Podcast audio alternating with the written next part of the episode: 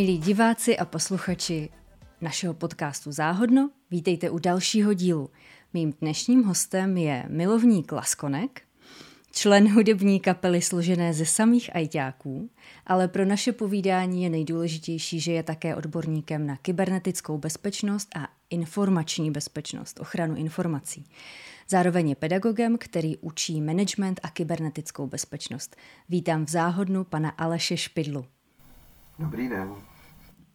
Pojďme začít eh, u toho, jak dlouho už se vlastně zabýváte internetovou bezpečností nebo bezpečností chování na internetu. Jejku, no to, to je docela těžká otázka pro mě, protože uh, já jsem teda původem, původem jsem vyučený mechanik měřící a regulační techniky a potom přes průmyslovku jsem vystudoval na Vysoké škole technickou kybernetiku a dá se říct, že zhruba od roku 1984 se živím informačníma technologiemi. A ta bezpečnost eh, se postupem času eh, jako toho vnímání toho, těch rizik v kyberprostoru, tak se k tomu přidávala a já bych to typnul tak na 20 let. Jo? Že, že tou bezpečností, záchranou dát pátrání po důkazech o nekalé činnosti v eh, počítačích, jo, forenzik. Eh, to jsou věci, kterými jsem se, se, se zabýval intenzivně a ono to bylo tak nějak přirozené a v roce 2010 mi uh, zavolal tehdejší ministr vnitra Martin Pecina, protože neznal nikoho takového blázna, jako jsem já, který je schopen během 14 dnů si totálně obrátit život a požádal mě, abych uh, v podstatě uh, oficiálně založil kybernetickou bezpečnost tohoto státu. Takže já jsem na tom ministerstvu jsem měl za úkol napsat strategii kybernetické bezpečnosti České republiky a potom už to bylo takové jako na té strategické úrovni, že jsem se tou bezpečností nezabýval těma svýma pacičkama, jo, ale opravdu na té strategické úrovni uh, já jsem ješitný blíženec a rád zanechávám stopy jo, tak v té historii, takže, takže uh, to byla hodně výrazná stopa, protože všechny další strategie kybernetické bezpečnosti vycházejí z té původní, z té, kterou já jsem koncipoval. A co považuji za nejdůležitější, takže se mi podařilo prosadit eh, vznik eh, zákona o kybernetické bezpečnosti, protože bez toho by se nám to nepovedlo. Jo. A inicioval jsem jeho vznik, byl jsem u věcného záměru, nepsal jsem ho, protože nejsem právník, neuměl bych to napsat jako právník, ale byl jsem prostě u toho. A od toho zákona o kybernetické bezpečnosti byli jsme první v Evropě, kdo měl speciální legislativu. Jo, to, to, na to jsem pišný, hodně pišný. To se ani moc neví, to je neví, zajímavá neví, informace. Neví, neví. Byli jsme opravdu první, protože já jsem tady čelil takovým argumentům, že máme 8 tisíc zákonů, proč další zákon a, a proč nepočkáme, až to někdo vymyslí, že bychom to potom obsali, proč, proč musíme být nutně první. Jo? A to, byly, to byl vel, velmi těžký boj, který jsem sváděl někdy z lávy výsky v ruce, jo, někdy uh, jinými argumenty. Jeden z takových uh, mých nejpoužívanějších argumentů bylo, že státní úředník uh, se nepohne, dokud na to nemá zákon. Jo, a opravdu, opravdu jsem čelil takovým záležitostem, že proč bychom u nás na ministerstvu měli řešit kybernetickou bezpečnost, když nám to neurčuje zákon. Jo, a to, Víte, moje moto, já nevím, jestli jste to viděla na, na LinkedInu, je, že kybernetická informační bezpečnost není otázkou zákonu, že je otázkou půdu sebezáchovy. A, a to já tvrdím od jak živa, že tu nejde přece o tu legislativu, ale pak jsem narazil, pak jsem se dostal do státní zprávy a narazil se právě na tu argumentaci. No a e, tam bylo potom zajímavé to, že e, Evropská unie přijala e, směrnici o bezpečnosti sítí a informací NIS, poté, co my už jsme ten zákon měli. A když jsme uh, se dívali na to, jak moc se liší, jak moc budeme muset tu naši národní legislativu upravovat k té směrnici, tak jsme zjistili, že my jsme v 95% ve shodě. Takže já je tak trošičku uh, podezírám, že to, že to vzali jako od nás, jo, a že to opačným procesem, než, než my jsme tady v naší kotlince zvyklí, takže opačným procesem to oni obšlehli od nás. Jako, mm-hmm. Jo, takže uh, máme, máme uh, prostor, máme jakýsi rámec, leg, i legislativní rámec, uh, jak tu kybernetickou bezpečnost uh, řešit. Uh, ten zákon je tady od roku 2014, ta strategie byla schválena v roce 2011 a tudíž já neberu argumenty typu my jsme na to neměli čas, nebo my jsme nevěděli, nespadali jsme pod zákon, to, to mi opravdu vadí. Jo, takže tak, tak špila a kybernetická bezpečnost. Když si vezmeme internet a vůbec ten virtuální svět, tak v dnešní době už to jsou společníci snad většiny lidí, nebo aspoň lidí na západě, rozhodně lidí v Česku. Ale známe to prostředí tak dobře, jak si myslíme? Jaké jsou vaše zkušenosti? No to zcela určitě ne, protože uh, málo kdo si uvědomuje uh, rizika, která v tom uh, kyberprostoru hrozí. Jo? A ono se to projevuje čím dál tím razantněji od těch nebezpečných věcí. Kyberprostor to není jenom internet, jo? to bych chtěl jenom podotknout, to jsou i systémy, které řídí továrny, stroje a tak dále. Ale zůstaňme třeba u toho internetu, protože to je pro lidi takové srozumitelnější, protože se s ním potkávají, máte pravdu, opravdu furt. A já vždycky říkám, zapomeňte na to, že internet je světem absolutního dobra a absolutní svobody. To není v žádném případě pra, eh, pravda. Je to svět, ve kterém je spousta zloby, spousta zla. Eh, kyberkriminálníci zjistili, že je to obrovský biznis, který eh, generuje, eh, už je to blíží ke 3 bilionům dolarům ročně. Jo, zisky z těch kyberzločinů, které se realizují primárně přes internet. Největší podíl tady na této částce mají falešné nebo nelegální e-shopy, kde vám prodají cokoliv. Jo, to, tam je 52% z té částky se generuje přes eh, falešné obchody, potom jsou to krádeže informací. Jen tak pro zajímavost, nejdražší informace na černém trhu je zdravotnická dokumentace. Jo, kompletní zdravotnická dokumentace stojí uh, až 5000 dolarů, podle toho, koho se týká. A když to porovnáte s cenou uh, informací k vaší kreditce, jo, aby vám někdo mohl vyluxovat konto, tak ty se pohybují podle toho, jakou má expiraci ta kreditka, jakou do, eh, jak moc do minusu můžete jít jo, a tak dále. To, podle toho se odvíjí cena, tak to vychází kolem eh, jednoho, někdy i půl dolaru, až pět dolarů, dejme tomu. Jo. No tak málo, no, tak, tak no, víte, konkurence je velká, že se ceny tlačí dolů. Jo, toto vychází z ceníku ruských hackerů, jo, který eh, mám někde k dispozici. Jo, a uh, realizuje se tam úplně všechno. Tam si objednáte uh, kybernetický útok. Vůbec nemusíte rozumět uh, uh, kybernetické bezpečnosti. Za 300 dolarů si koupíte útok na konkurenční továrnu, na, konkurenční firmu a ten útok bude trvat měsíc. Za 300 dolarů. Jo? Není úplně sofistikovaný. Jo, takže tam koupíte všechno, tam si objednáte vraždu, tam si objednáte drogy, léky na rakovinu, jo, samozřejmě potom může na vás, jestli, jestli tomu věříte do té míry, že, že je budete používat. Jo, takže tam je opravdu úplně všechno. A bohužel do toho kyberprostoru my jsme přesunuli velkou část našich životů. Tam najdete zábavu, tam najdete poučení. Já se omlouvám divákům, já mám trošičku hnědé prsty. Já jsem totiž nakládal o, ořechy, založil jsem si ořechovku, no, takže toto není, že bych byl špindíra, ale to nejde umít. A nebo to trošku připomíná, jak eh, policisté berou otisky prstů, tak jestli náhodou vás neodhalili jako hekra. Ne, nic takového se nestalo. V kyberprostoru z otisky prstů moc nenaděláte. No, nicméně eh, přesunuli jsme tam eh, zábavu, vzdělání, poučení, Uh, najdete tam informace úplně o všem. Jo? Přesunuli jsme tam sex, jo? je tam prostě úplně všechno. Když si vezmete jaký, eh, jakýkoliv obor lidské činnosti, tak je nějakým, spjat, nějakým způsobem, aspoň v těch vyspělých zemích, spjatý s informačními technologiemi. I když spláchnete záchod, jo, tak někde prostě na to zareaguje nějaký počítač, protože minimálně vám potom eh, vytisknou fakturu, že za vodu.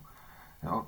A čidla, čidla, která měří spotřebu té vody a tak dále. Jo? Takže eh, v kterémkoliv oboru lidské činnosti eh, najdete nějakou stopu těch informačních technologií nebo určitou závislost.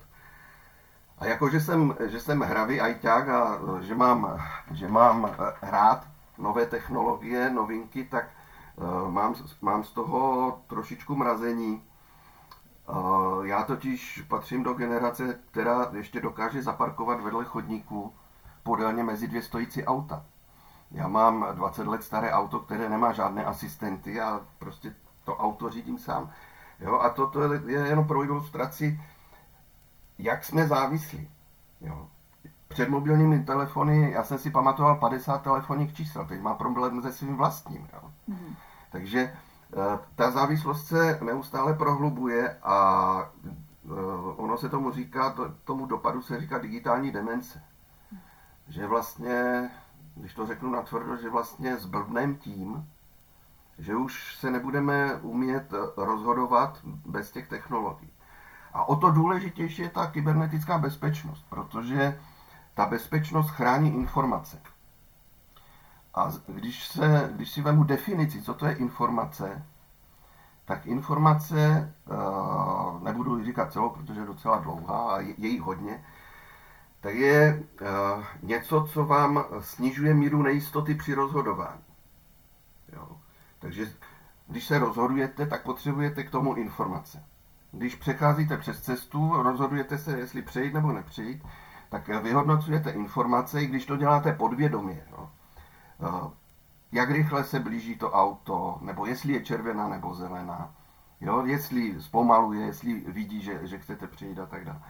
A potom se rozhodnu, rozhodnete přejít. Jo? A úplně to samé dělá třeba lékař.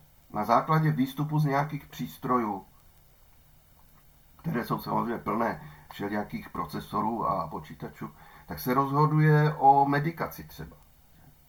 Stejně tak se rozhoduje dispečer eh, v Temelíně.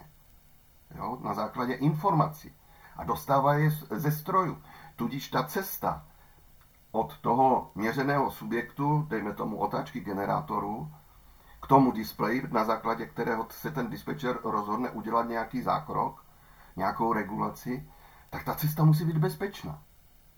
Nemůžete si dovolit, aby vám tam prostě někdo v cestě od toho čídla k tomu rozhodnutí, aby vám tu informaci někdo zkompromitoval.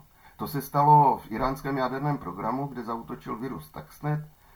No a dispečeři eh, měli na obrazovce informaci o tom, že otáčky centrifug, to jsou ta zařízení, kde se obo, obohacuje to plutonium, takže mají správné otáčky. Tam je velice důležité dodržet ty správné otáčky, no ale ten virus způsobil to, že se ty otáčky u těch centrifug mnohonásobně zvyšovaly. Až došlo k fyzickému po, eh, poškození, já nevím, už si to nepamatuju přesně, ale kolem dvou tisíc těch centrifug. A ti dispečeři o tom vůbec nevěděli, protože ten virus, ten Stuxnet, mimo jiné, říkal těm dispečerům, všechno je v pořádku, i když nebylo. No a v podstatě na několik let se uh, iránský jaderný výzkumný program zastavil. Díky tady této škodě. Jo? Takže proto je nutné chránit informace, eh, které se pohybují v tom kyberprostoru, eh, protože potřebujete zajistit, to je taková triáda kybernetické bezpečnosti, taková mantra, důvěrnost, to znamená, že k těm informacím se dostane jenom ten, kdo je potřebuje. Třeba jenom ten lékař. Nebudou dávat eh, informace o zdravotním stavu někde na internet pro všechny. I když ti lékaři s ním někdy zacházejí jako sdílejí si zdravotnickou dokumentaci svých pacientů přes veřejná úložiště, jako je Dropbox a podobná. Jo. To, to jsem viděl na vlastní kůži, na, na vlastní oči, ne kůži. Takže důvěrná, že se do, do, k té informaci dostane nebo k té službě, k tomu zařízení jenom ten, kdo to potřebuje pro svoji práci, pro svůj život. Že se můžete spolehnout na to, že ta informace je správná, třeba o těch otáčkách. Jo? Tomu se říká integrita. No a že tu informaci dostanete v tom čase, ve kterém ji potřebujete pro to své rozhodnutí. Tomu se říká dostupnost. Jo. A to jsou tři základní věci. A když si vezmete svůj běžný život, tak uh, vám to přijde pochopitelné, jo, jako klíče od baráku. Jo. Že se do toho domu dostanete právě vy, protože máte ten klíč. A ten dům je váš, dejme tomu. Že se můžete spolehnout na to, co v tom domě je, jo. že na vás nespadne strop, protože věříte tomu, že, že drží dobře. No a že se do toho baráku dostanete v okamžiku, kdy to potřebujete. Ne, jo? Ne, že zůstanete stát na chodníku, když lije jak z konve. Jo. Takže, takže eh, to takhle, já doufám, že, že srozumitelně jsem eh, popsal tu bezpečnost informací, kybernetickou bezpečnost, protože v té kybernetické bezpečnosti pracujeme s informacemi, a hlavně se snažíme chránit, aby jsme se dokázali správně a včas rozhodnout a aby se rozhodli ti správní lidé. Mhm. Když si to Když si to vezmu jako dospělák, tak tomu rozumím a stejně a jsem schopná se ty věci naučit, tu bezpečnost, že vím, na čem to stojí. Ale když si vezmu třeba děti, Eh, tak ty se do toho prostoru přirozeně dostávají velice brzy v dnešní době, v podstatě velmi brzy, ještě dřív, než jdou do školy. A eh, jak, jaké informace máte o tom, eh, odkud čerpají know-how a kolik vlastně informací mají o té bezpečnosti v prostoru, ve kterém se začínají pohybovat? Co se týká dětí, tak tam je to trápí hodně. Mm-hmm. Protože mám rád děti, mám tři vnoučata, že celkem máme s Ruženkou čtyři děti, už ale dospěláci jsou to. Už nám nosí ty vnoučata, kterých je ta výhoda, že si můžete půjčit a pak je zase vrátit. Jo, takže eh, tam je to trápí hodně. Eh, chvala Bohu, my jako rodiče eh, jsme u těch dětí navodili ten pocit té zodpovědnosti už od malička. Vzhledem k tomu, že jsem se tím živil, tak děti, když se narodili, tak naše domácnost byla plná technologií nejrůznější. A vyvažovali jsme to třeba tím, že chodili do turistiáku, do hudebky, jo, reguloval jsem i čas strávený na internetu, prostě byla uzavřena dohoda. Ale takových moc není. Já jako mám velmi špatný pocit, když nedávno jsme seděli, začali jsme si na pivko, protože ajťáci taky chodí, i kyberbezpečáci chodí na pivko. No a bylo tam dítě, bylo v kočárku, ještě to neumělo ani pořádně chodit, ani mluvit a vyřvalo si smartphone. Vykří, a matka, aby měla klid, tak mu ho dala. Když trošičku odběhnu od té bezpečnosti, tak existuje výzkumná zpráva, výzkumná studie, která říká, že když dětem dáte tablet nebo smartphone příliš brzy a na dlouhou dobu, já nevím kolik, hodina, dvě hodiny denně, tak se mu nevyvíne jemná motorika. Nedokáže potom správně uchopit trojrozměrné předměty. Jo. Takže to je další, další nebezpečí tady těchto technologií. A co se týká informací o té bezpečnosti, já jsem docela dost přednášel i pro děti ze základních škol. To byla taková moje, moje taková mise. Někde jsem o sobě četl, že jsem zarputilý evangelizátor kybernetické informační bezpečnosti. A to je pravda, to jsem. Jo, takže eh, jsem přednášel pro ty děti a vy musíte samozřejmě ten jazyk přizpůsobit. Jo, v věku těch dětí eh, mít příklady. Já jsem přednášel žákům 7 až 9 tříd. Bylo jich v tělocvičně 100. Neměl jsem projektor, protože nebyl k dispozici tak jsem jel asi dvě hodiny z hlavy.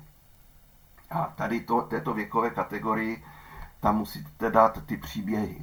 A čím víc krve z těch příběhů stříká, tím jsou, tím jsou pozornější. Jo. Takže e, jde o to opravdu e, na té úrovni e, vždycky se dostat na tu úroveň těch posluchačů.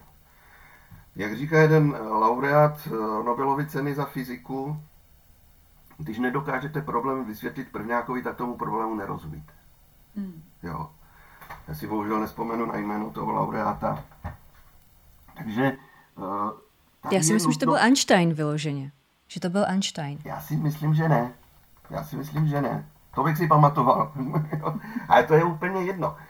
A e, já jsem nějakou dobu jsem bojoval s ministerstvem školství, aby prostě tak je dopravní výchova přístupná těm malým dětem. Jo, pohyb v tom reálném světě na, na té nebezpečné silnici, na té nebezpečné ulici, tak ať se zavede něco podobného pro pohyb v tom kyberprostoru, bezpečný pohyb v kyberprostoru. Už Bill Gates kdysi dávno označil ten prostor jako informační dálnici. A málo kdo si uvědomuje, že tam stejně tak sviští ty nebezpečné kamiony jako na té, na té běžné dálnici. Jo. A že ty, ty, eh, ty děti umírají. Jo, to je jeden z takových asi nejhorších příkladů je z Mexika, kde našli na hromadě kamení eh, uříznutou hlavu 15-leté holčičky, která na sociálních sítích napsala, že nesnáší drogové kartely. A byla tam cedule, takhle se stane každému, kdo nás bude kritizovat. Jo. Podle sociálních sítí je, jako, eh, je k tomuto eh, je výborná knížka od Jeffreyho Divra Kříže u cesty. Jo? Podobná, po, podobná situace. Takže e, problém je v tom, že kybernetická informační bezpečnost se neučí na těch školách. Neučí se to ani ti, co by to měli učit. Takže neučí se to na pedagogických fakultách. Já teďka připravuju uh, s jednou kamarádkou, která je zase guru na ochranu osobních údajů, s Evou Škorničkovou jsme se, zatím je to ve fázi diskuzí, ale že by se prostě měli, měl vytvořit studijní program, který, nebo doplnit ty studijní programy studentů pedagogických fakult. Jo, aby ti učitelé už věděli, co mají těm dětem říkat. Protože na školách i na středních školách se učí informatika. Ale oni se tam učí programovat, učí, učí se tam Word, Excel, PowerPoint.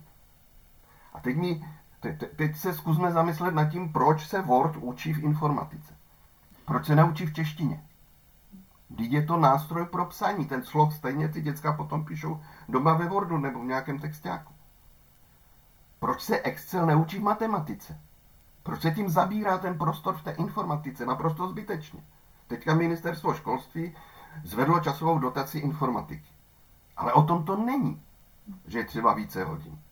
Je to o tom dostat tu informatiku do všech procesů v té škole. Proč se, proč se neučí eh, děti eh, vyhledávání eh, relevantních zdrojů? Jako my, my učíme děti rozpoznat vlnkovou keramiku, ale neučíme je bezpečný prostor v kyberprostoru, kde můžou přijít o život. Jo. Proč se sociální sítě neučit, a teď nevím, my jsme to měli jako občanskou výchovu a teďka jsou to snad základy společenských věd nebo ně, něčem takovém. Jo? A to je to, o čem mluvím. E, dostat ty technologie, kterých jsme, kterými jsme promořeni a jejich ovládání dostat do všech těch předmětů. Proč ne? Jako Audacity, no tak dobře, tak to ukážu těm dětskám v té hudebce. Jo? Jo, protože e, je to nástroj, který používají kapely pro nahrávání více stop a tak dále a tak dále. Tak proč ne? Když už tady ty technologie jsou, tak proč ne? A zajímavé je, on, ono, on taky ten covid nám trošičku zamával s tím světem. Ukázal nám, eh, jaké máme slabiny v digitalizaci a hlavně v digitální transformaci. Protože digitalizace bez digitální transformace eh, je naprosto bez zuba. Digitalizace eh, často i na úřadech je chápaná tím, že se lidem rozdají počítače a tím to skončí. Nebo že papírový formulář se převede do Wordu. Ale pokud to neprosákne těmi procesy, které to může výrazně zrychlit, zjednodušit, tak je to k ničemu. A to samé eh, platí v té škole. Když už tady ty technologie jsou a COVID nám ukázal, že se dají používat, taky nám ukázal jejich bezpečnostní slabiny, že? že jedna moje studentka eh, dělala eh, vzdělávací kurz pro seniory přes Zoom. No a na ní dopadl eh, útok, kterému se říká Zoom bombing, kdy najednou prostě seniori místo té přednášející tam viděli pornofilm, že na flipchartu, na tom virtuálním flipchartu jim tam někdo kreslil kosočtverečky. Jo. takže i, i tyto slabiny nám COVID ukázal. Ukázal nám naprosto zoufalou situaci v elektronizaci zdravotnictví. Jo? Protože vy tam lapáte po dechu, jo, a doktor po vás chce anamnézu osobní, rodinou, jo. Jste ráda, že se nadechnete. Takže propojení zdravotnických informací, přístup k těm zdravotnickým informacím, to, to hrozně chybělo těm doktorům.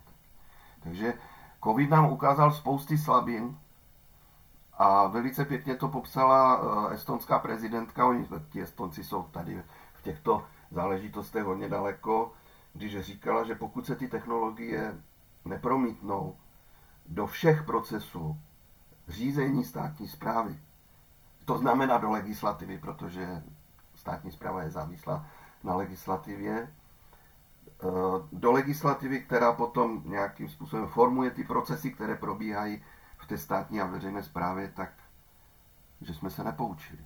Hmm. A já jsem někde napsal článek o tom,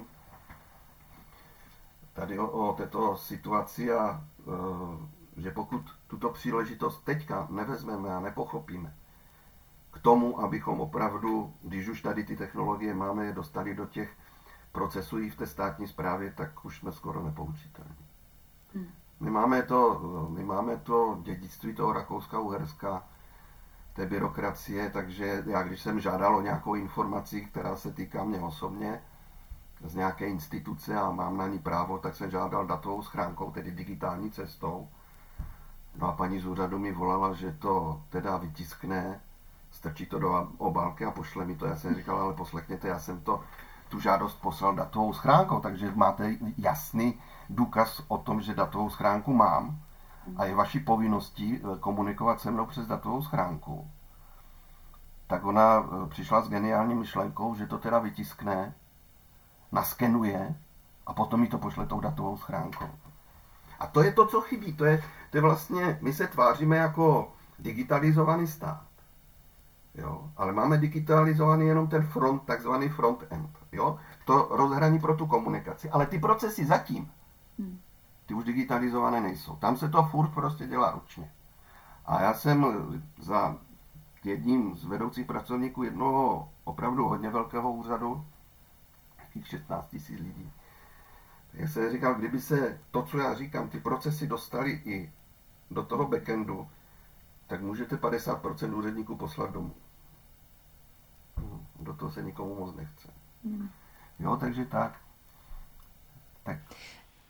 Jo, když se, když se vrátím k té výuce, tak eh, kdy podle vás by bylo ideální začít s výukou bezpečného chování na internetu nebo vůbec v kyberprostoru u dětí?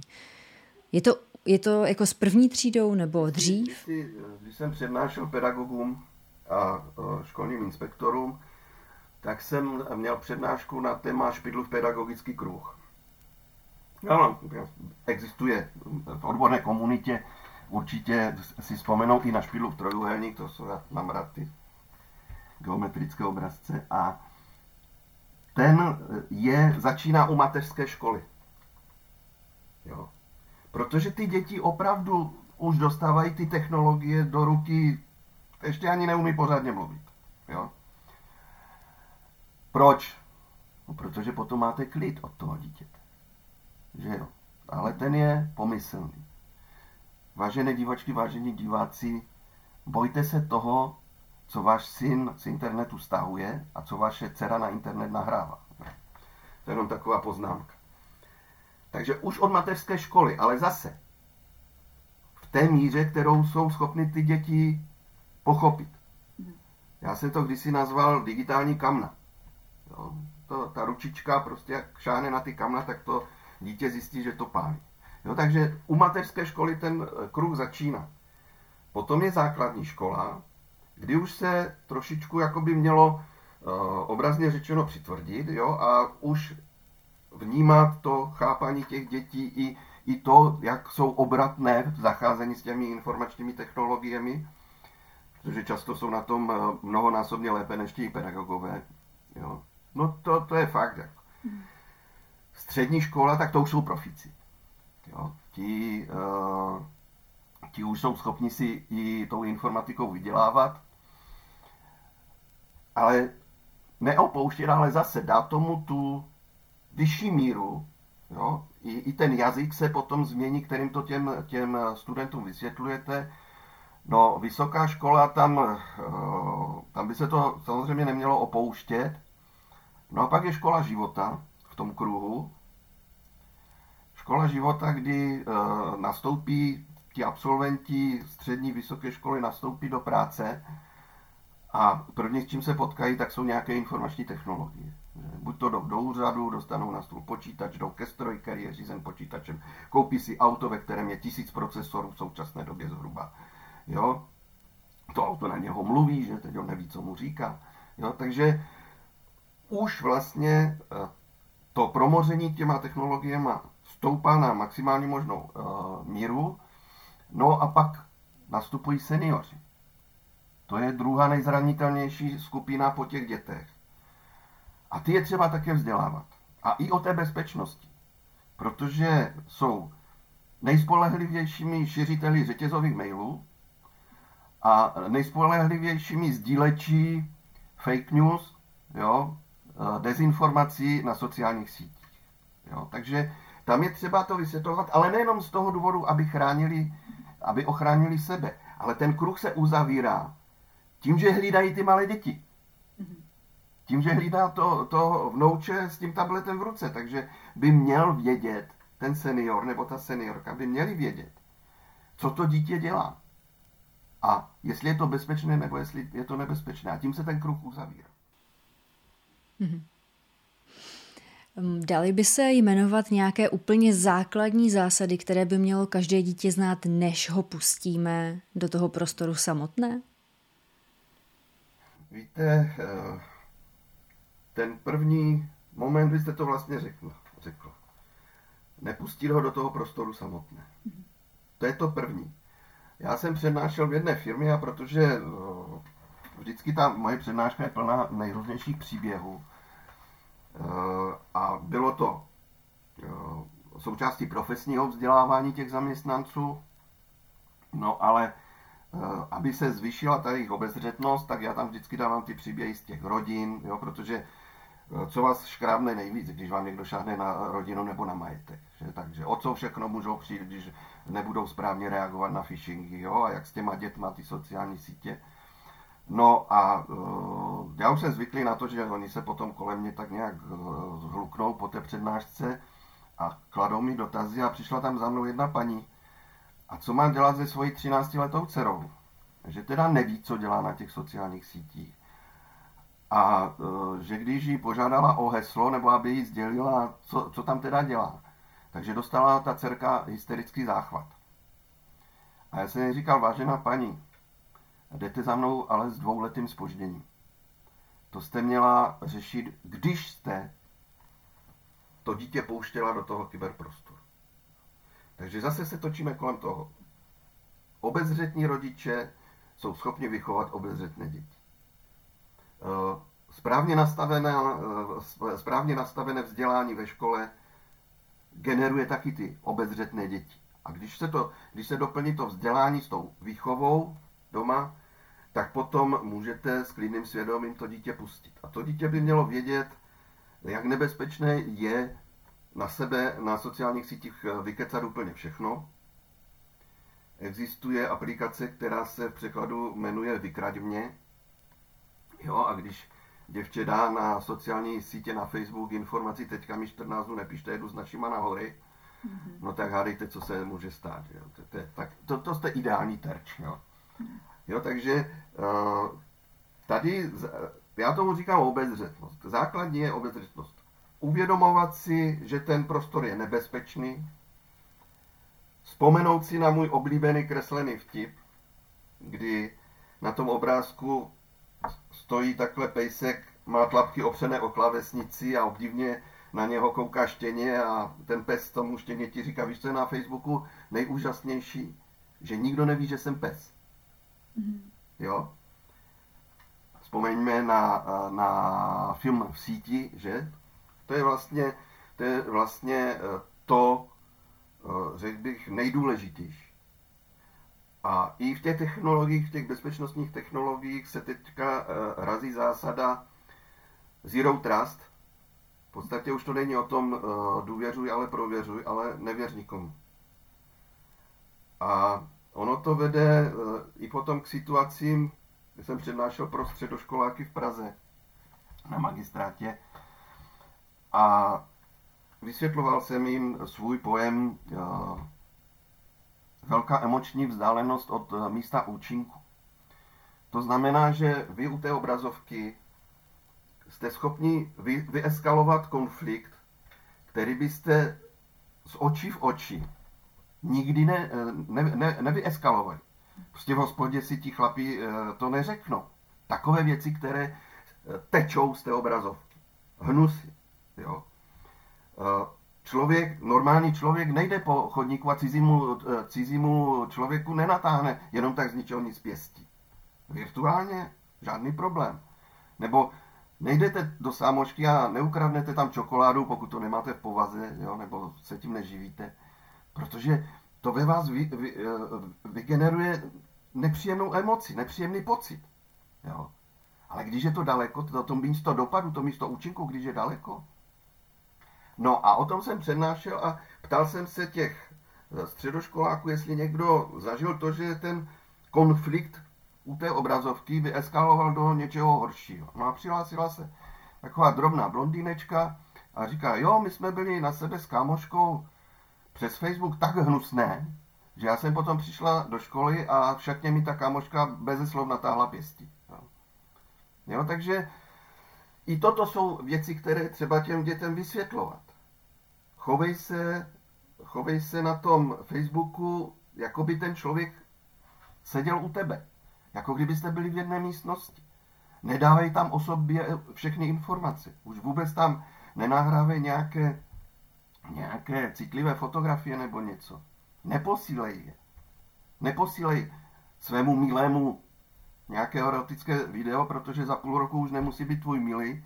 Hmm. A pak se ti pomstí tím, že to zveřejní, což se stalo. Jo? Ten toho kluka i odsoudili, dostal podmínku. Že tady v České republice. A ta, takových případů jsou miliony. Jenomže, víte, já mám někdy pocit, že jsem několika násobný mistr světa vázení hrachu na zeď.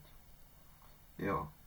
Takže eh, je opravdu velice těžké to eh, do těch lidí dostat.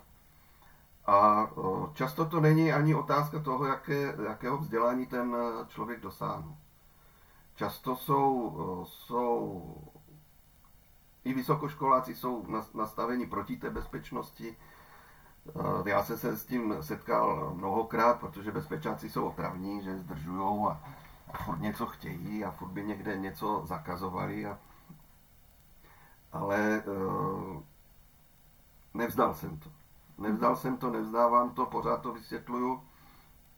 U těch dětí uh, by měla uh, výraznou úlohu sehrát ta škola.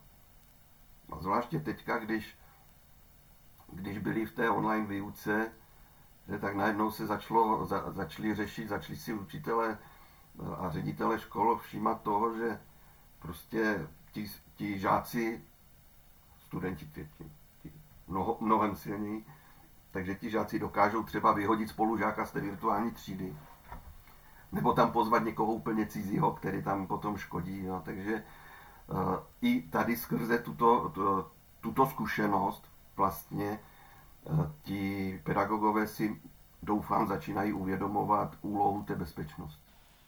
Mm-hmm.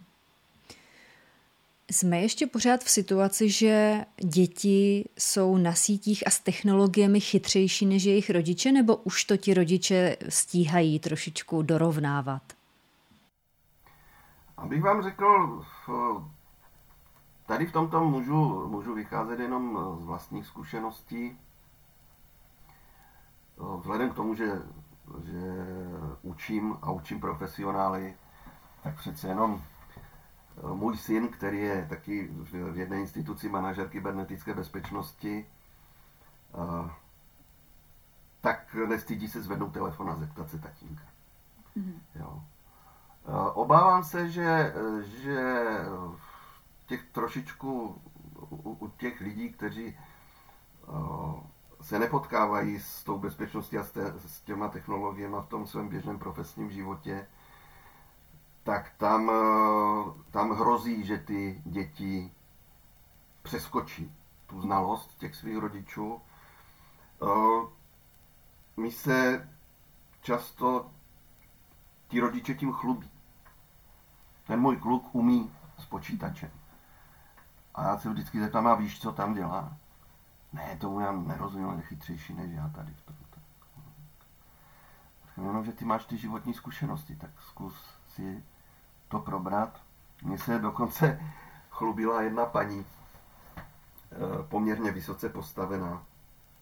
Se mi chlubila, že její 13-letý kluk si stáhnul od někoho nějaký programek a pomocí tohoto programku, že v nějaké hře získává zbraně, za které by jinak musel platit stovky korun. Mm-hmm. Jo, a ona se mi tím, vysokoškolsky vzdělaná, jo, mm-hmm. profesorka snad dokonce, nebo docentka. A ona se mi tím chlubila. A já jsem jí říkal, ale paní docentko, víte, že ten váš syn krade? Mm. No, takhle jsem se na to nikdy nedíval. Já jsem říkal, ale ta zbraň normálně stojí peníze a prodává se v jakémsi internetovém obchodě svázaném s tou hrou. A on ji ukrad. Už jich ukrad několik. No, vám to nevadí? No, nedokázala se na to takto podívat, jo. Potom se mi asi zkazil spaní, že jo. Ale pokud se, pokud se na to nebudete uh, takto dívat, jo, jak na ta nebezpečí, tak to, že prostě zase tady chybí ten, eh, to místo účinku je emočně příliš vzdálené. Někde na nějakém serveru jsou nějaké zbraně a já jim je ukradu, no komu to vadí, že? No vadí. Tak pokud toto si neuvědomíme, tak ani nejsme schopni těm dětem to vysvětlit. A pokud je za to, že kradou zbraně z internetu, ještě pochválíme, ještě se tím chlubíme, tak to je hodně špatné.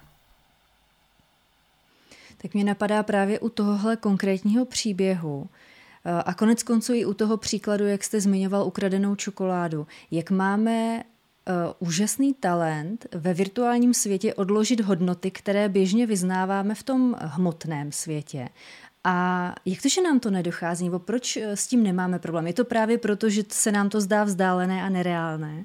Eh, já si myslím, že to je právě to, co se mi, aspoň zatím mi to nikdo nevyvrátil, co se mi podařilo nazvat tou příliš velkou emoční vzdáleností od místa a účinku, že to že v tom virtuálním světě eh, cokoliv eh, děláme špatného, tak to v nás eh, nevyvolá ten nepříjemný, nepříjemný pocit. To bych neměl. To bych asi neměl dělat. Jo, to je špatně. Tady teďka kradu.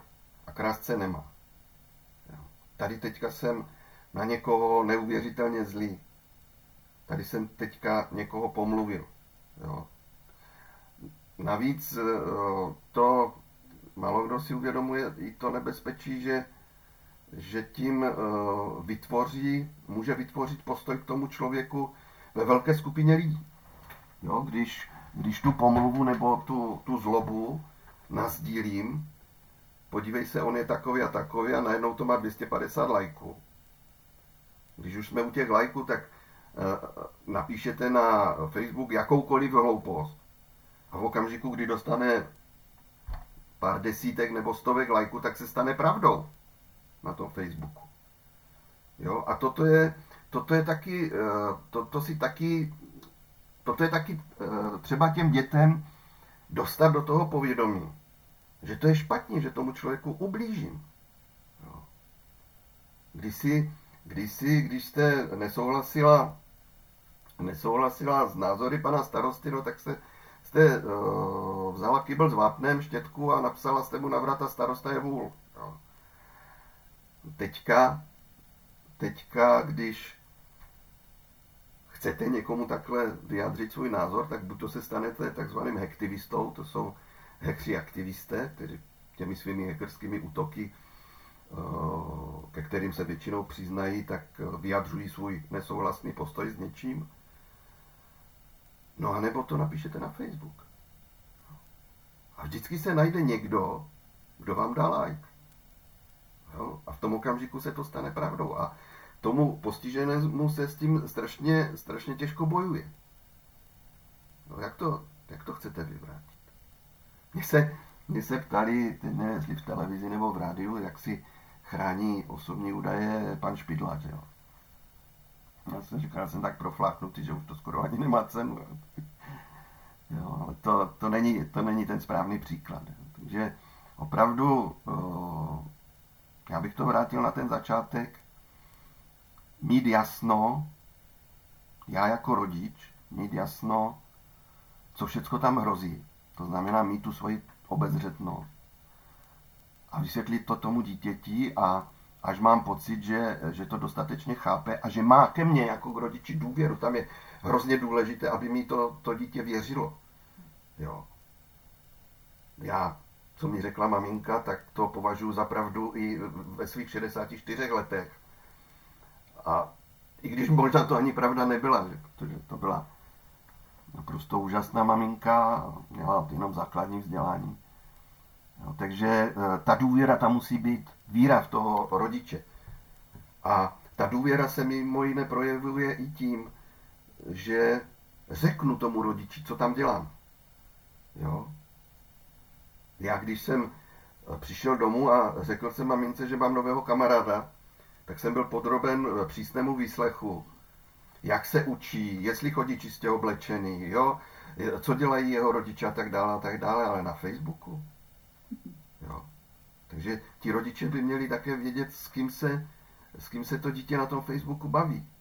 A to dítě by k tomu rodiči mělo mít takovou důvěru, že případě jaké, jakéhokoliv náznaku, že někdo cizí sice vypadá úžasně, ale nevím, jestli to náhodou není ten pes, po mně chce něco, co by, co by normálně neměl chtít, tak jít za těmi rodiči, hele, tady se děje toto.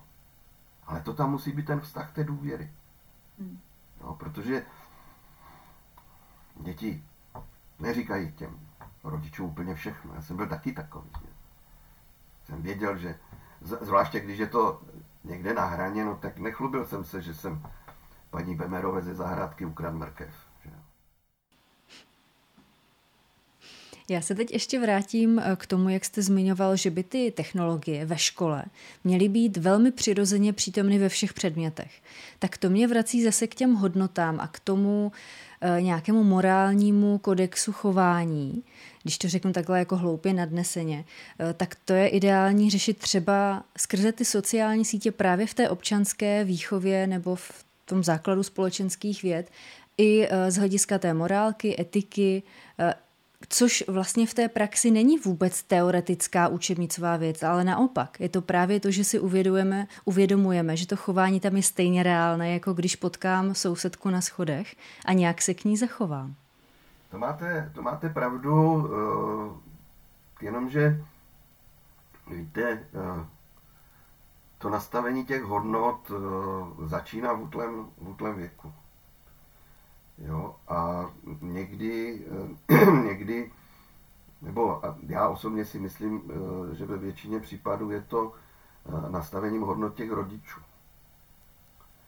A ten přechod do toho, přes, přenos těch hodnot do toho virtuálního světa, pokud se mi podaří v tom dítěti ty hodnoty nastavit, tak ono, ono si je tam sebou nese. Eh, samozřejmě ty sociální sítě eh, jsou tam kamarádi, kteří třeba ty hodnoty nemají, jo, neměli jim je kdo, kdo, eh, kdo sdělit nebo nazdílet je s nimi, tak můžou mít ten negativní vliv. Jo, a tam je opravdu zase to o tom, s kým se bavíš a o čem si, si povídáte.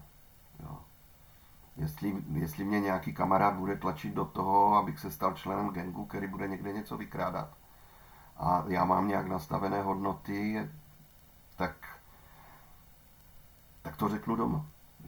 Mm-hmm. To, samé, to samé platí v tom virtuálním světě.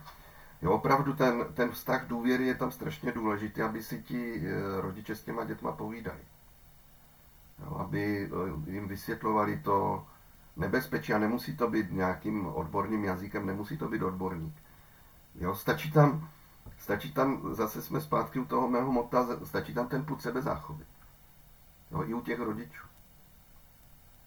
Já pevně věřím v to, že, že drtivá většina rodičů těch svých eh, dětech vidí nějaké pokračovatele, kteří se budou mít líp než ti rodiče, budou vzdělanější, budou se umět eh, v tom životě nějakým způsobem pohybovat a, a že to je vrozená touha těch rodičů.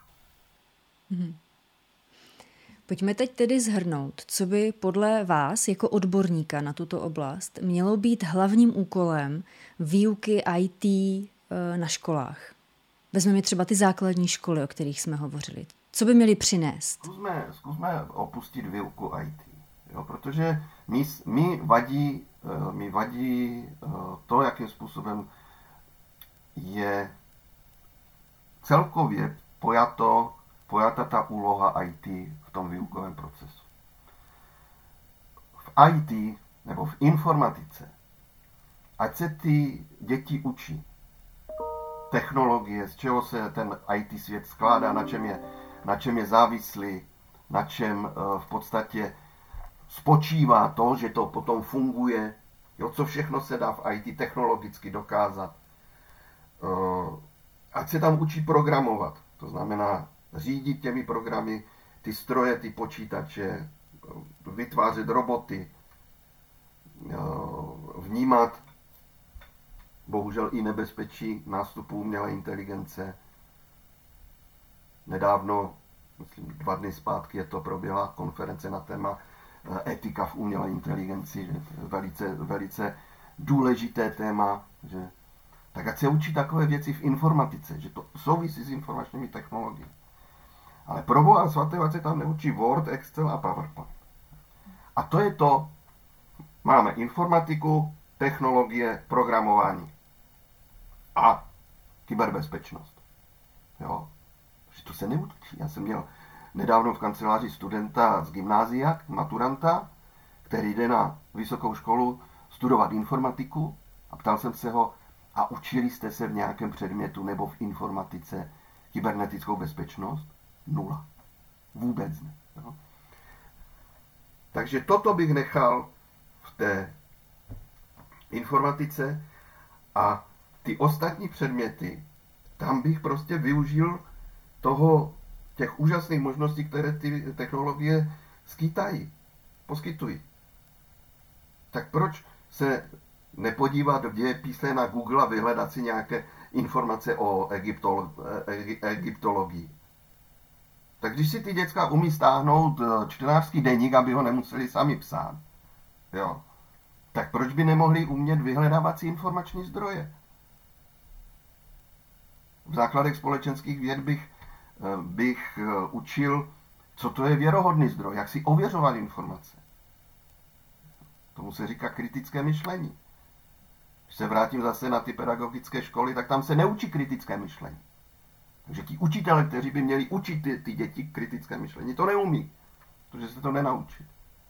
No, takže opravdu, když už je celý svět promořený informačníma technologiemi, tak přece nevytvořím izolovaný ostrov v té škole. A tvářit se, že to není. Tvářit se, že ty děti si to nenajdou na tom Google, ten čtenářský deník. To přece nejde. A víte, já často poslouchám, protože pracuji jako manažer kybernetické bezpečnosti v několika institucích, vždycky na kousíček úvazku, a jedno z nich je zdravotnické eh, zařízení a tam narážím na argument typu, ale ti lékaři jsou už jako vyššího věku. No, mi to zní srandovně, když mám 64 let. Že, že. A říkám, no ale ty technologie jsou tady 30 let. A to jim bylo 30, když tady ty technologie přišly. Já si vzpomínám, že jsem učil lékaře ovládat počítače v roce 93. I zdravotní sestry. Je fakt, že je to, řekl bych, eh, jedna z nejtěžších profesí, kterou, kterou jsem vzdělával. Jo, lékaři a zdravotní sestry, potom ještě právníci byli takový těžcí trošičku. Ale před 30 lety. Tak ať mi nikdo neříká, že ten lékař, který má 60 nebo 55 a ty technologie jsou tu 30, tak mu bylo 25, 30 let. Takže takové argumenty ani u těch učitelů neberu. Jo. Takže opravdu dostat to, dostat to tak jak prosákly ty technologie naše životy, tak by měly prosáknout i ten proces vzdělávání. Jenomže ministerstvo školství. Jo, tam je velký problém, to je asi nejvíce setrvačné, eh, nejvíce setrvačné ministerstvo, hodně konzervativní. Vemte si, že dvě uh, střední školy v České republice, jedna je v Praze na Smíchově, Smíchovská střední průmyslová škola, a jedna je tady v Brně uh, na Čichnové, tak za mnou přišli ředitele, jestli by mi nevadilo, kdyby odborník na kybernetickou bezpečnost měl jenom střední školu. Já jsem říkal, škrkněte to, to slůvko jenom, protože to, jsou, to budou odborníci, kteří rovnou po maturitě půjdou do praxe a, a všichni se o ně poperou. Jo? Nemusí čekat až na nějakou vysokou školu. No, ale ministerstvo, ano, podařilo se to i s mým lehkým přispěním Podařilo se ty obory eh, rozjet, eh, letos jsou první maturanti, a, ale ministerstvo školství toto prohlásilo za pilotní projekt. Počkají sedm let a potom to vyhodnotí, jestli to byl úspěšný, mm-hmm. úspěšný počít nebo ne. Po sedmi letech. Víte, kam se dostane ten svět kybernetické bezpečnosti po sedmi letech? To je naprostý nesmysl. Celý trh tady pláče po odbornicích na kybernetickou bezpečnost. A obávám se, že že to, co já říkám, že by mělo prosáknout, ty technologie by měly prosáknout do všech těch vzdělávacích procesů a uh, troufnu si říct, že možná kromě pozemku, nebo jestli se to ještě teďka učí a ruční práce, tak, tak, by, uh, tak by to mělo být ve všech uh, předmětech, tak já, si, já se obávám, že, toho, že to ministerstvo školství toho není schopno dostat to do těch vzdělávacích programů. Ale možná jsem jenom teďka na chvilku pesimista, protože jinak jsem optimista. Mm-hmm. Já se teď vrátím eh, k tomu, co už jste zmiňoval, nebo na co už jsme narazili.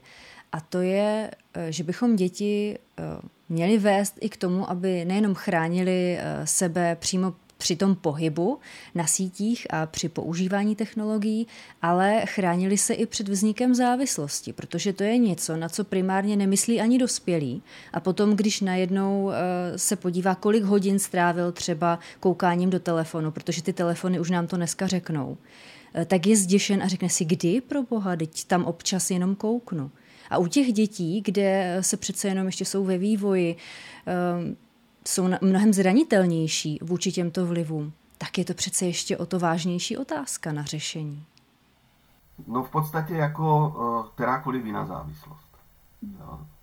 To je taky hrozně důležité a proto, uh, proto je důležité uh, nastavit si pravidla taková, že, že třeba i konkrétní časy. Jo? Dobře, můžeš být denně hodinu na internetu, Jo, můžeš denně hodinu, já nevím, si hrát s, s mobilem nebo něco takového.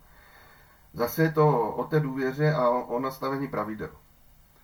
A bez nastavení těch pravidel se obávám, eh, že to sjede do té závislosti. Protože to dítě je potichu, nehlučí, nevyrušuje tatínka od práce, protože ten něco dělá na počítači, že prostě dá ten tablet tomu dítěti, ať, ať neotravuje, ať je tiše v koutě, jo. A to úsilí o, zabránit té závislosti vždycky něco stojí. Jít s tím dítětem ven, jít s ním na výlet, poslat ho do nějakého kroužku, který o, je protiváhou proti, proti těm technologiím. Jo, zase je, to, zase je to o těch pravidlech, to je furt jenom o pravidlech. Furt jenom o pravidlech. My jsme měli doma jasná pravidla, i přesto, že maminka měřila 1,46 m, tak je dokázala velmi razantně vymoci dodržování těch pravidel. Že? A vyvinul jsem se docela normálně. A bez závislosti. No, no tak je, je fakt, že, že ty technologie jsou obrovské lákadlo. Eh, výrobci těch technologií a těch aplikací eh, spoléhají na tu závislost. A dělají všechno proto, aby eh, ti uživatelé se stali více a více závislí. Jo, takže je to obrovský biznis, který generuje obrovské zisky. V Číně se stalo to, že nějaký Číňan jel na dovolenou, a protože to byl vášnivý hráč počítačové, počítačové hry a měl nějakou speciální přístup k nějakému speciálnímu meči, ale protože, aby si ten meč udržel, tak musel být v podstatě nějaký čas online, ale když jel na dovolenou, tak by eh, prostě ten čas vypršel a on by o ten meč přišel, tak ho půjčil svému sousedovi. No a když se vrátil z té dovolené, tak ten soused mu to odmítl vrátit. Jo? No a tak ten Číňan vzal reálný meč a milého souseda propíchnul. Jo, byl odsouzen za vraždu potom. No. Tak to je další extrémní příklad toho, jak se to prostupuje. Mhm.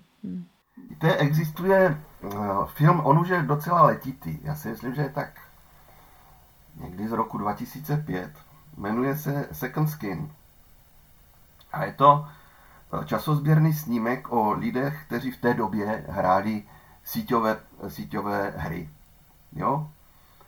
A tam jedna, jedna ze dvojic, byl kluk a holka, kdy oni se potkali vlastně v té hře.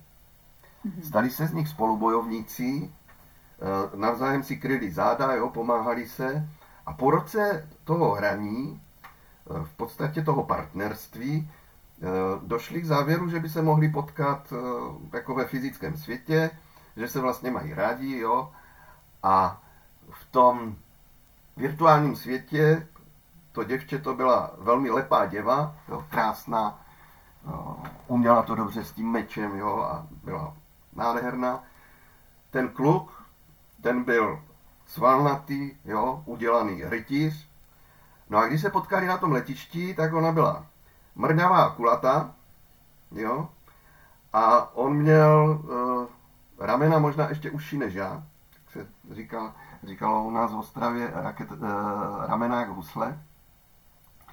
No nicméně se spolu dali dohromady, opravdu vytvořili ten, ten pár, no a a myslím, že to bylo tady konkrétně u této dvojice, protože jsem to viděl opravdu hodně dávno. Nakonec byl záběr, jak spolu sedí v obyváku, každý v jednom koutě, každý u počítače a propojili se vlastně skrze tu hru zase zpátky. Tam, tam to bylo velmi zajímavé, jak, jak to hraní této hry proniklo do těch životů těch lidí. Byl to fakt časozběrný snímek, jo, kdy kdy eh, jeden z těch eh, aktérů tam přiznal tu svoji vysokou závislost a že se nakonec musel léčit no, mm-hmm. z té závislosti. Ale jak, jak říkám, ti, ti výrobci, eh, ti vývojáři, ti v podstatě spolehají na tu závislost. Mm-hmm. No, tak to, to, to samé drogový díleři. Tak z čeho máme zisk, tak to podporujeme, ať to co nejvíc vzkvétá, bohužel. No. Já se ještě naposledy vrátím eh, do těch škol, do výuky eh, vůbec té gramotnosti a eh, ohledně technologií a internetu. Myslíte si, že v současné době je prostor, aby osvícený pedagog si to takzvaně ve škole udělal po svém a udělal takovou nějakou malou lokální revoluci a postavil si to jinak, než se to dělá? Nám nezbývá, než spoléhat tady na tyto osvícené pedagogy. Řad, řadu jsem jich potkal, někteří u mě studovali, jo, a ti, eh, nebo navštívili moje nějaké semináře, workshopy.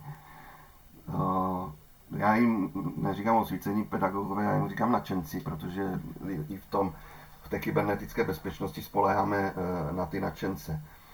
A pokud, pokud jich bude dost, tak já pevně věřím, že, že se to podaří zvrátit eh, třeba ze spoda.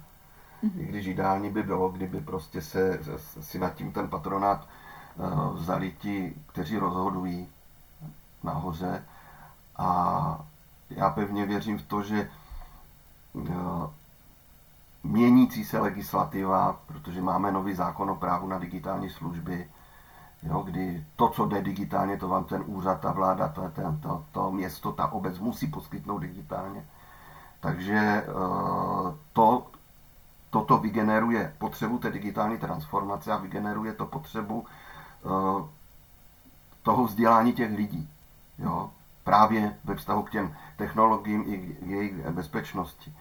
Na těch školách je hrozně důležité zavést eh, do, do výuky ty základní hygienické návyky v digitálním světě. Jo? To je to, jak teďka si musíte umít ruce, pokud to jde. Že? umí, umít ruce, než, než půjdete jíst, když přijdete ze záchoda, taky si umít ruce. A stejně tak eh, existují hygienické návyky eh, v tom eh, kyberprostoru. Jo?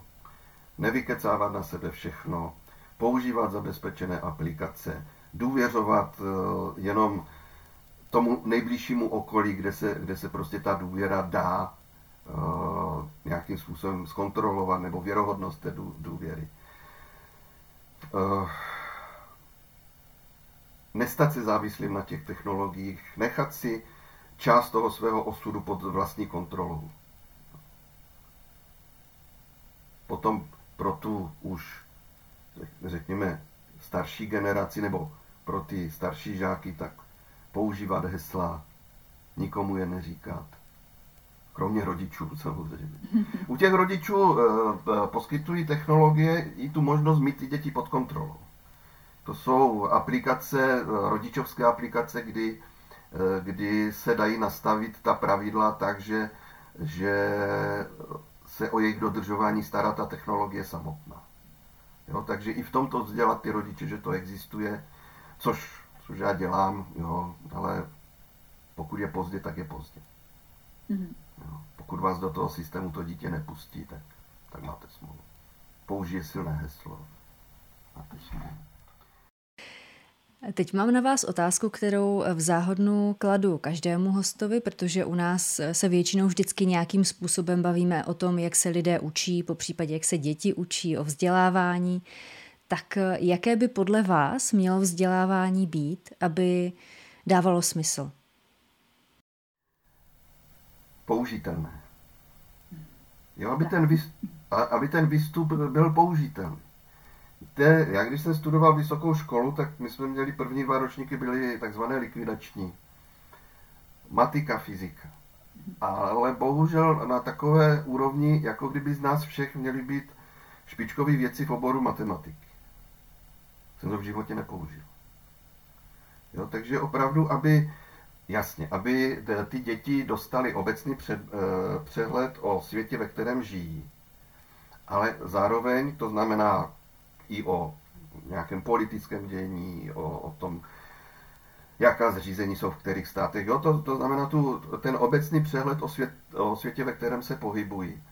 Ale také, aby výstup toho vzdělání, dejme tomu už potom z těch, spíše z těch středních škol, abych ho dokázal aplikovat v té své praxi. Abych dostal ty znalosti, které, které eh, mi v tom životě pomůžou. Pomůžou mi uplatnit se eh, profesně, pomůžou mi eh, dobře vychovávat děti, pomůžou mi navázat pěkné partnerské vztahy. Jo? Takže, jak říkám, aby ten výstup byl použitelný. Aby, aby nebyla ambice nalívat těm dětem do těch hlaviček čím dál tím víc těch informací, včetně balastu, který, který prostě ty děti v životě nepoužijou. Dnes každého bude archeolog. Jo. Dnes každého bude špičkový fyzik. Jo.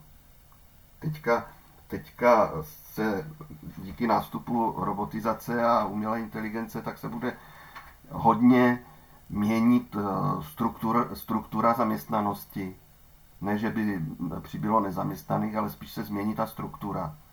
Jo, protože spoustu rutinních činností, které stejně ani teďka nikdo nechce dělat. Jo, v těch fabrikách tak e, přebírají stroje, tak ale někdo se bude muset o ty stroje starat, že někdo bude muset umět dopravit, bude je um, muset umět seřídit a tak dále, tak dále. Takže e, prognózy jsou, že ne, že se zvýší nezaměstnanost, ale že se změní struktura zaměstnanosti. Mm-hmm. A na to zase budeme potřebovat ty lidi. Takže, a ti lidé musí dostat to použitelné vzdělání. aby ho opravdu dokázali použít. Což je zatím něco, na co vzdělávání a vůbec systém vzdělávání reaguje velice kostrbatě, pomalu, neohrabaně. Bohužel. To, je ta obrovská, obrovská bolest toho našeho vzdělávání, že uh, pomalu vnímá, nebo někdy i vůbec nevnímá požadavky toho reálného praktického světa. Já jsem teďka dokonce slyšel nějakou diskuzi, že eh, měl být eh, umožněn eh, umožněno angažma odborníků z praxe ve vzdělávacím procesu. Že prostě ten odborník z praxe může učit ve škole. No a ozvala se vlna nevole, chtějí to zakázat. Že ne, že, že to musí být vystudovaný pedagog, nebo musí mít to pedagogické minimum.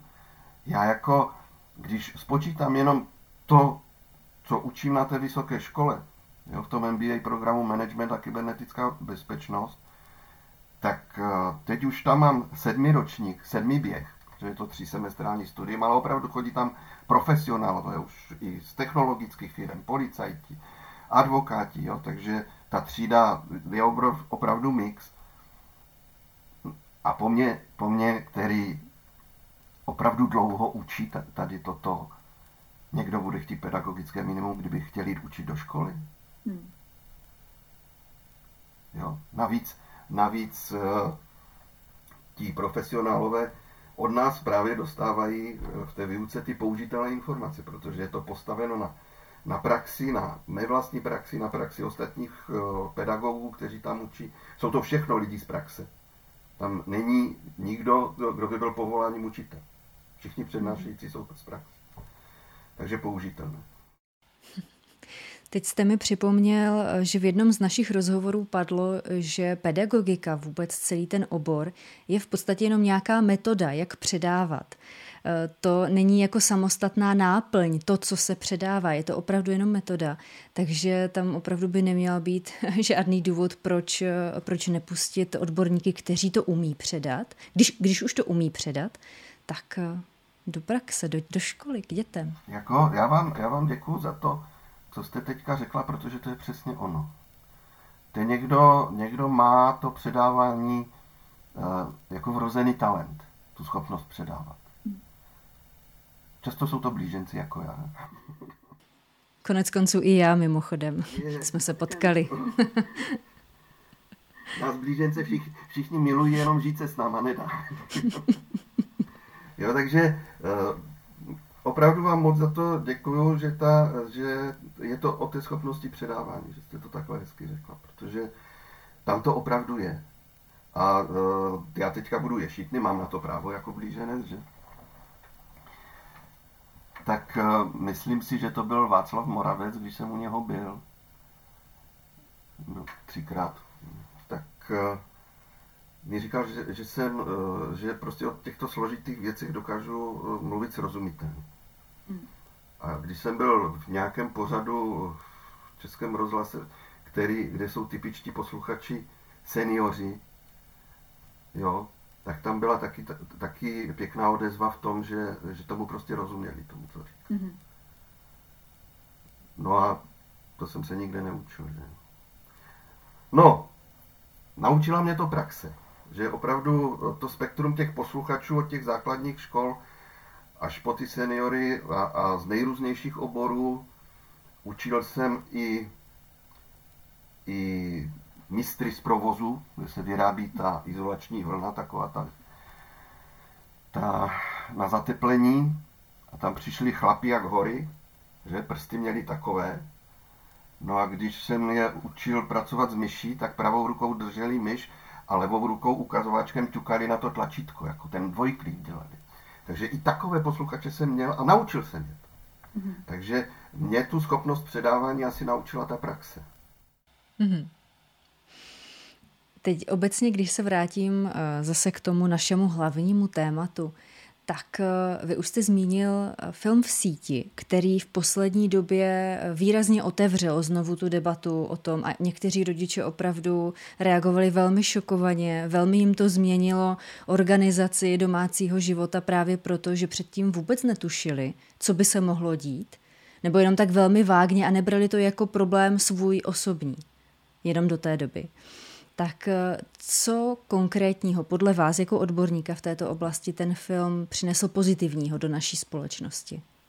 Toho psa. Jo. Že opravdu uh, někdo se svěří nějakému virtuálnímu obrazu, nějaké virtuální bytosti, není problém, aby ta uh, bytost byla totálně virtuální, vůbec neexistuje. A svěří se, uh, svěří do rukou takového člověka i svůj intimní život. Jo? A neví, jestli to náhodou není pes, nebo jestli to není nějaký deviant, jo? Jestli to není někdo, nějaký pedofil, nebo někdo, kdo chce to dítě zneužít. Jo? Tam byly ty, ty příklady, tam byly, a já jsem, já jsem tomu rád, že ten, Eh, že ten film byl šokující, ty případy byly šokující, nebo jsou šokující. A já jsem rád, protože uh, já tomu říkám zatřepání hlavou. No, to prostě najednou těm rodičům zatřepalo hlavou pro Boha svatého, co to moje dítě tam dělá. Hmm. Jo, co dě, to, hned se musím podívat, eh, co, co dělá na té síti, jo, s kým si tam povídal. Jo, to, to se zase vracíme zpátky. A ono to, Ono to platí i v tom, uh, i v tom biznisu, i v tom eh, světě uh, korporátním, jo, ve státní správě, nejenom, nejenom ve vztahu k těm dětem, ale hlavně k těm, kteří rozhodují třeba o, o investicích do bezpečnosti.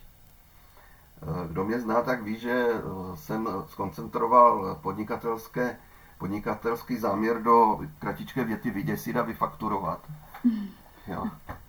A a mě si často najímají na to uh, lidé, na něco podobného, uh, abych vysvětlil managementu, jak je kybernetická bezpečnost uh, důležitá, protože jsou to často lidé dole, ti, kteří by to chtěli zrealizovat, ale nedostanou na to prostor, jak časový, tak finanční, lidské zdroje.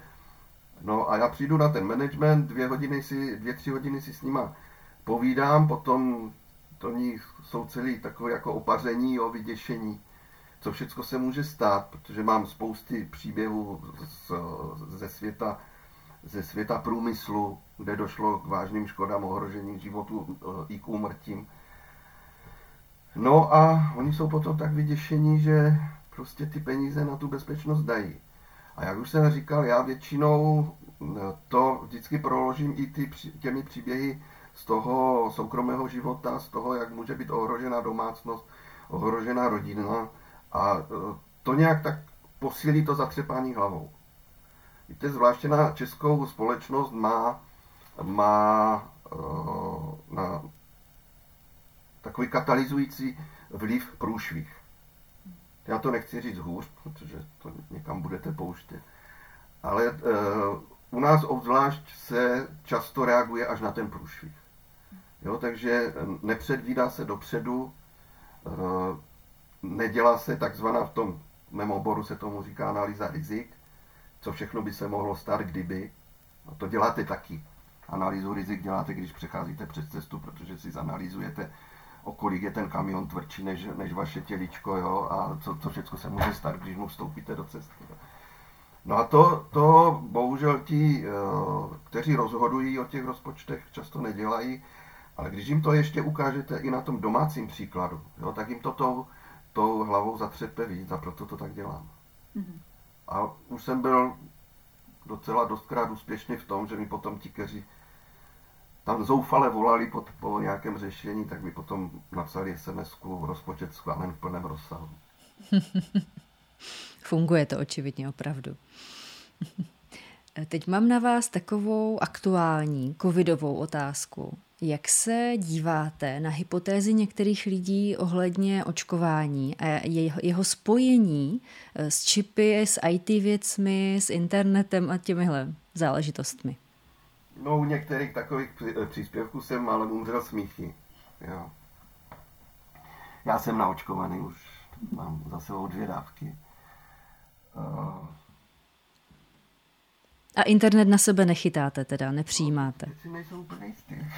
teď, jste mě zvykla.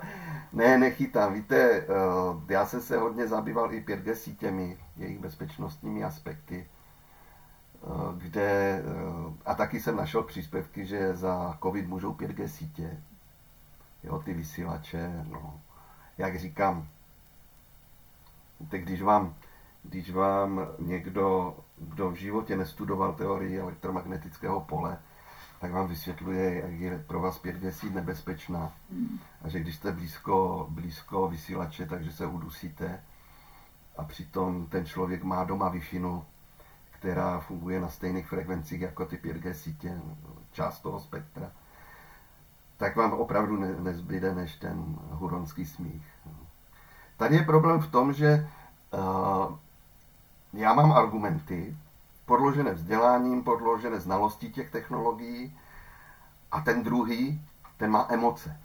Mm. A argumenty na emoce nefungují. Jo. On má emoci, zapojil se eh, do davu, i když o všech ostatních říká, že jsou to ovce, ale sám se eh, zapojil do davu těch, kteří eh, šíří tady tyto naprosto šílené fantasmagorie. Jako uh, uh, v operování čipů do lidského těla uh, je technologie, která se používá, používají se pro lidi, kteří mají poškozený sluch. Viděl jsem teďka nějakého človíčka, který si nechal na instalovat tady takovou antenku s kamerkou, jo, protože je barvoslepý, tak ta barva se mu přenáší jako vibrace do mozku, to, to už je takové trošičku šílené. Jo, ty technologie jsou, eh, eh, čipy se dávají na kůži eh, podobnou technologii, jako je tetování. Jo. Ty technologie jsou, úžasnou přednášku měl pan profesor Beneš, náš nejlepší neurochirurg, na téma toho, jak, jak můžou ty čipy pomáhat při nějakém nervovém poškození. Jo nahradí ty propoje nebo nahradí, nahradí tu funkci. Jo, ale tam vždycky musí být to, to, to co provedli na uh, státním zdravotním ústavu, dělal to pan Lukáš Jelinek, doporučuji si ho na, najít na Google a přečíst si jeho velmi srozumitelný článek o 5G sítích. Takže všechny tyto technologie, každá technologie, než se pustí ven, tak je podrobená uh, jaké musí testování to, toho, jaký vliv na lidský organismus to může mít.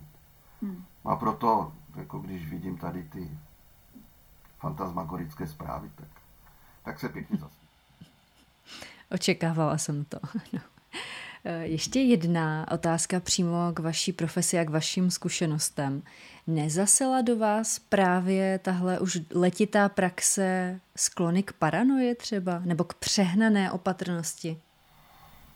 Já kdybych nebyl paranoidní, tak nemůžu dělat bezpečák. Eh, paranoia je základní vlastnost každého, kdo chce pracovat v bezpečnosti.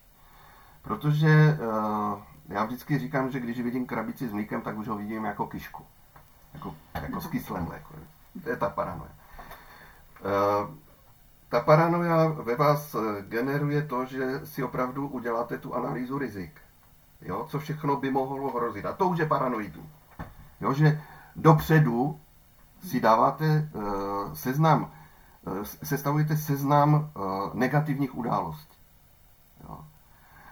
Uh, já si nemyslím, že bych byl přehnáně paranoidní, tak, taky se dopouštím občas nějakých prohřešků, proti bezpečnosti, protože na něco zapomenu, něco mi uteče, jo, to, já jsem v celku normální člověk, nebo aspoň si to o sobě myslím, nevím jak ti druzí. Takže ta paranoia je základním předpokladem. Vy také musíte umět přemýšlet jako zločinec. Hmm. Jo, jako ti hekři, protože abyste se jim dokázala ubránit, tak musíte uh, umět se vžít do jejich role, co všechno by mohli udělat, čeho všeho by mohli být schopni. Uh, nesmíte samozřejmě tu hranu překročit, jo, nesmíte se nechat překlopit na tu, na tu temnou stranu síly, musíte zůstat na té světlé straně síly. Jo, takže to je, to je taky další vlastnost, kterou ten bezpečák potřebuje, protože toto kdybych neuměl, tak se nedokážu bránit. V tom kybersvětě je problém v tom, že ty nástroje, které používají ti útočníci, ti obránci, jsou postavené na stejných principech. Furt jsou to, nakonec to všechno skončí u těch nul a jedniček. Jo, a nástroje pro takzvané penetrační testování, to, to znamená, že máte nějaký program, který testuje zabezpečení nějaké firmy, jejich stránek webovských, tak úplně stejné nástroje se používají pro ten útok. Takže tady, tady opravdu ta hrana mezi těmi takzvanými black hat a white hat, jako černý klobouk a bílý klobouk. Mezi nimi jsou ti šedí, ten šedý klobouk, kteří občas jsou na bílo, občas jsou na černo. Víte, z čeho to vzniklo? Já vím, protože už jsem se na vás chystala, ale povězte to divákům. tak to jste teda hodně dobře nachystala. Já jsem navíc filmový fanoušek, takže mě to potěšilo. Mhm. Vážené diváčky, vážení diváci, vzniklo to ze špagety westernu, kde uh, zlí, ti zlí koubojové měli vždycky černé kolobouky a ti hodní vždycky bílé. A podle toho se vlastně teďka rozdělují ti hekři na Black Hat a White Hat. Já znám spousty White Hat, možná znám i Black Hat, ale zatím, zatím se mi nepřiznají. tak dokud je nenaštvete, tak to možná nezjistíte. To nikdy nevíte. To ono, ono, e, celá řada těch útoků nejde cíl, cíleně, já tomu říkám kobercový nálet, že prostě se spustí robotické útoky, dělají to roboti a jenom zjišťují, kde je díra a potom do té díry nasadí, nasadí nějakou škodnou, která vám zablokuje, zablokuje počítač a chtějí potom po vás peníze. Hmm. Teďka je hodně, hodně intenzivní kampaň takových vyděračských mailů.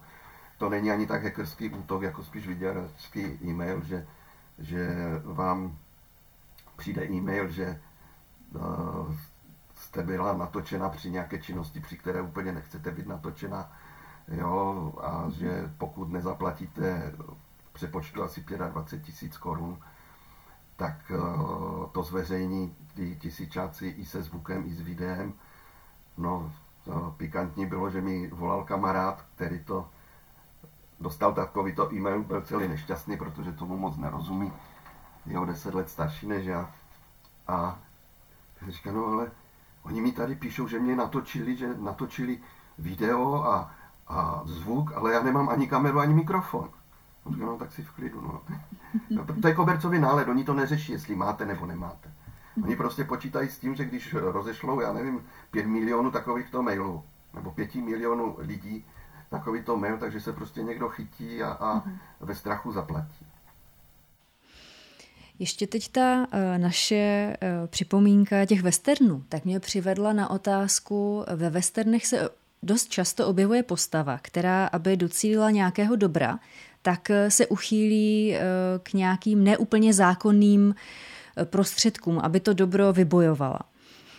Je něco takového vlastně i mezi hackery, říká se tomu, tuším, etický hacking.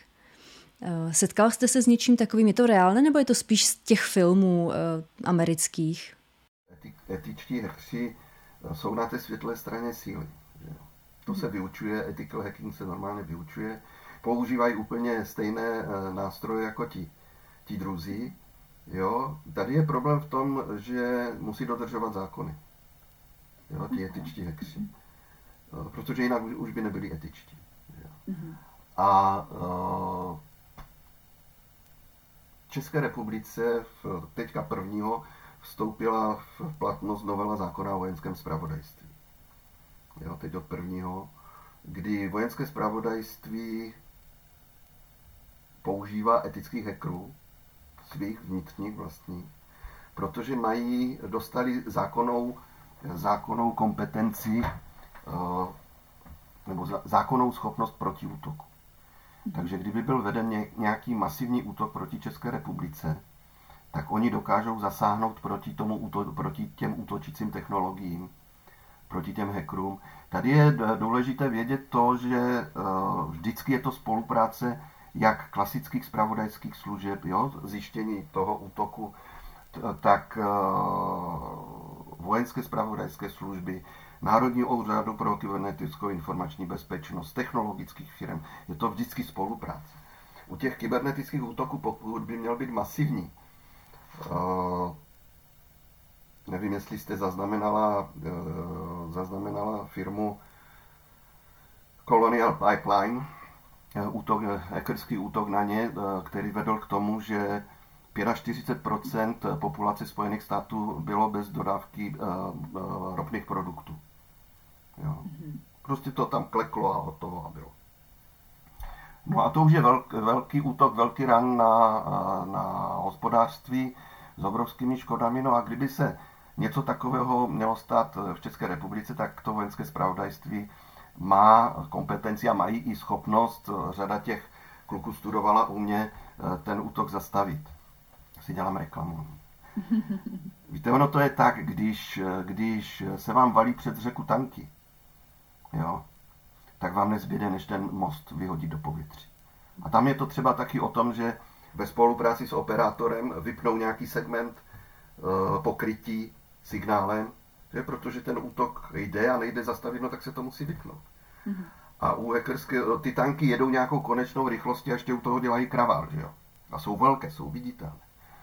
Ale uh, u hackerského útoku, dobře udělaného, to nejdůležitější se stane v prvních 100 milisekundách. Jo. A to opravdu musíte mít eh, vynikající technologie, musíte mít vynikající lidi, musíte eh, prostě neustále dělat osvětu, aby ty firmy, které jsou součástí kritické infrastruktury, to je energetika, eh, plynovody jo, a takové věci, které, na kterých závisí i ti operátoři konec konců, Eh, na kterých závisí správný chod toho státu, na kterých závisí jeho ekonomika, tak aby měli nastaveny, nastavená ta preventivní opatření, ta bezpečnostní opatření podle doporučení NUKIBu i podle zákona o kybernetické bezpečnosti, aby ty škody byly co nejmenší. Jo. A aby byli schopni mezi sebou spolupracovat, sdílet si ty informace, to je, to je hrozně důležité, aby to vojenské zpravodajství eh, mohlo mohlo vykonat ten protiútok.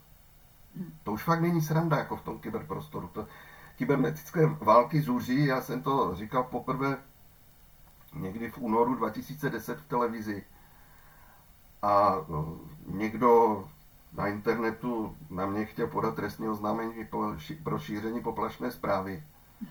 Jo, já bych rád toho člověka teďka viděl, jo, protože Hekři udělali útok na jedno vodárenské zařízení ve Spojených státech a sto nebo i vícenásobně zvedli obsah louhu sodného v pitné, v pitné vodě. To kdyby prošlo, kdyby, kdyby se to nezastavilo, tak umře, umře spousta lidí. Jo.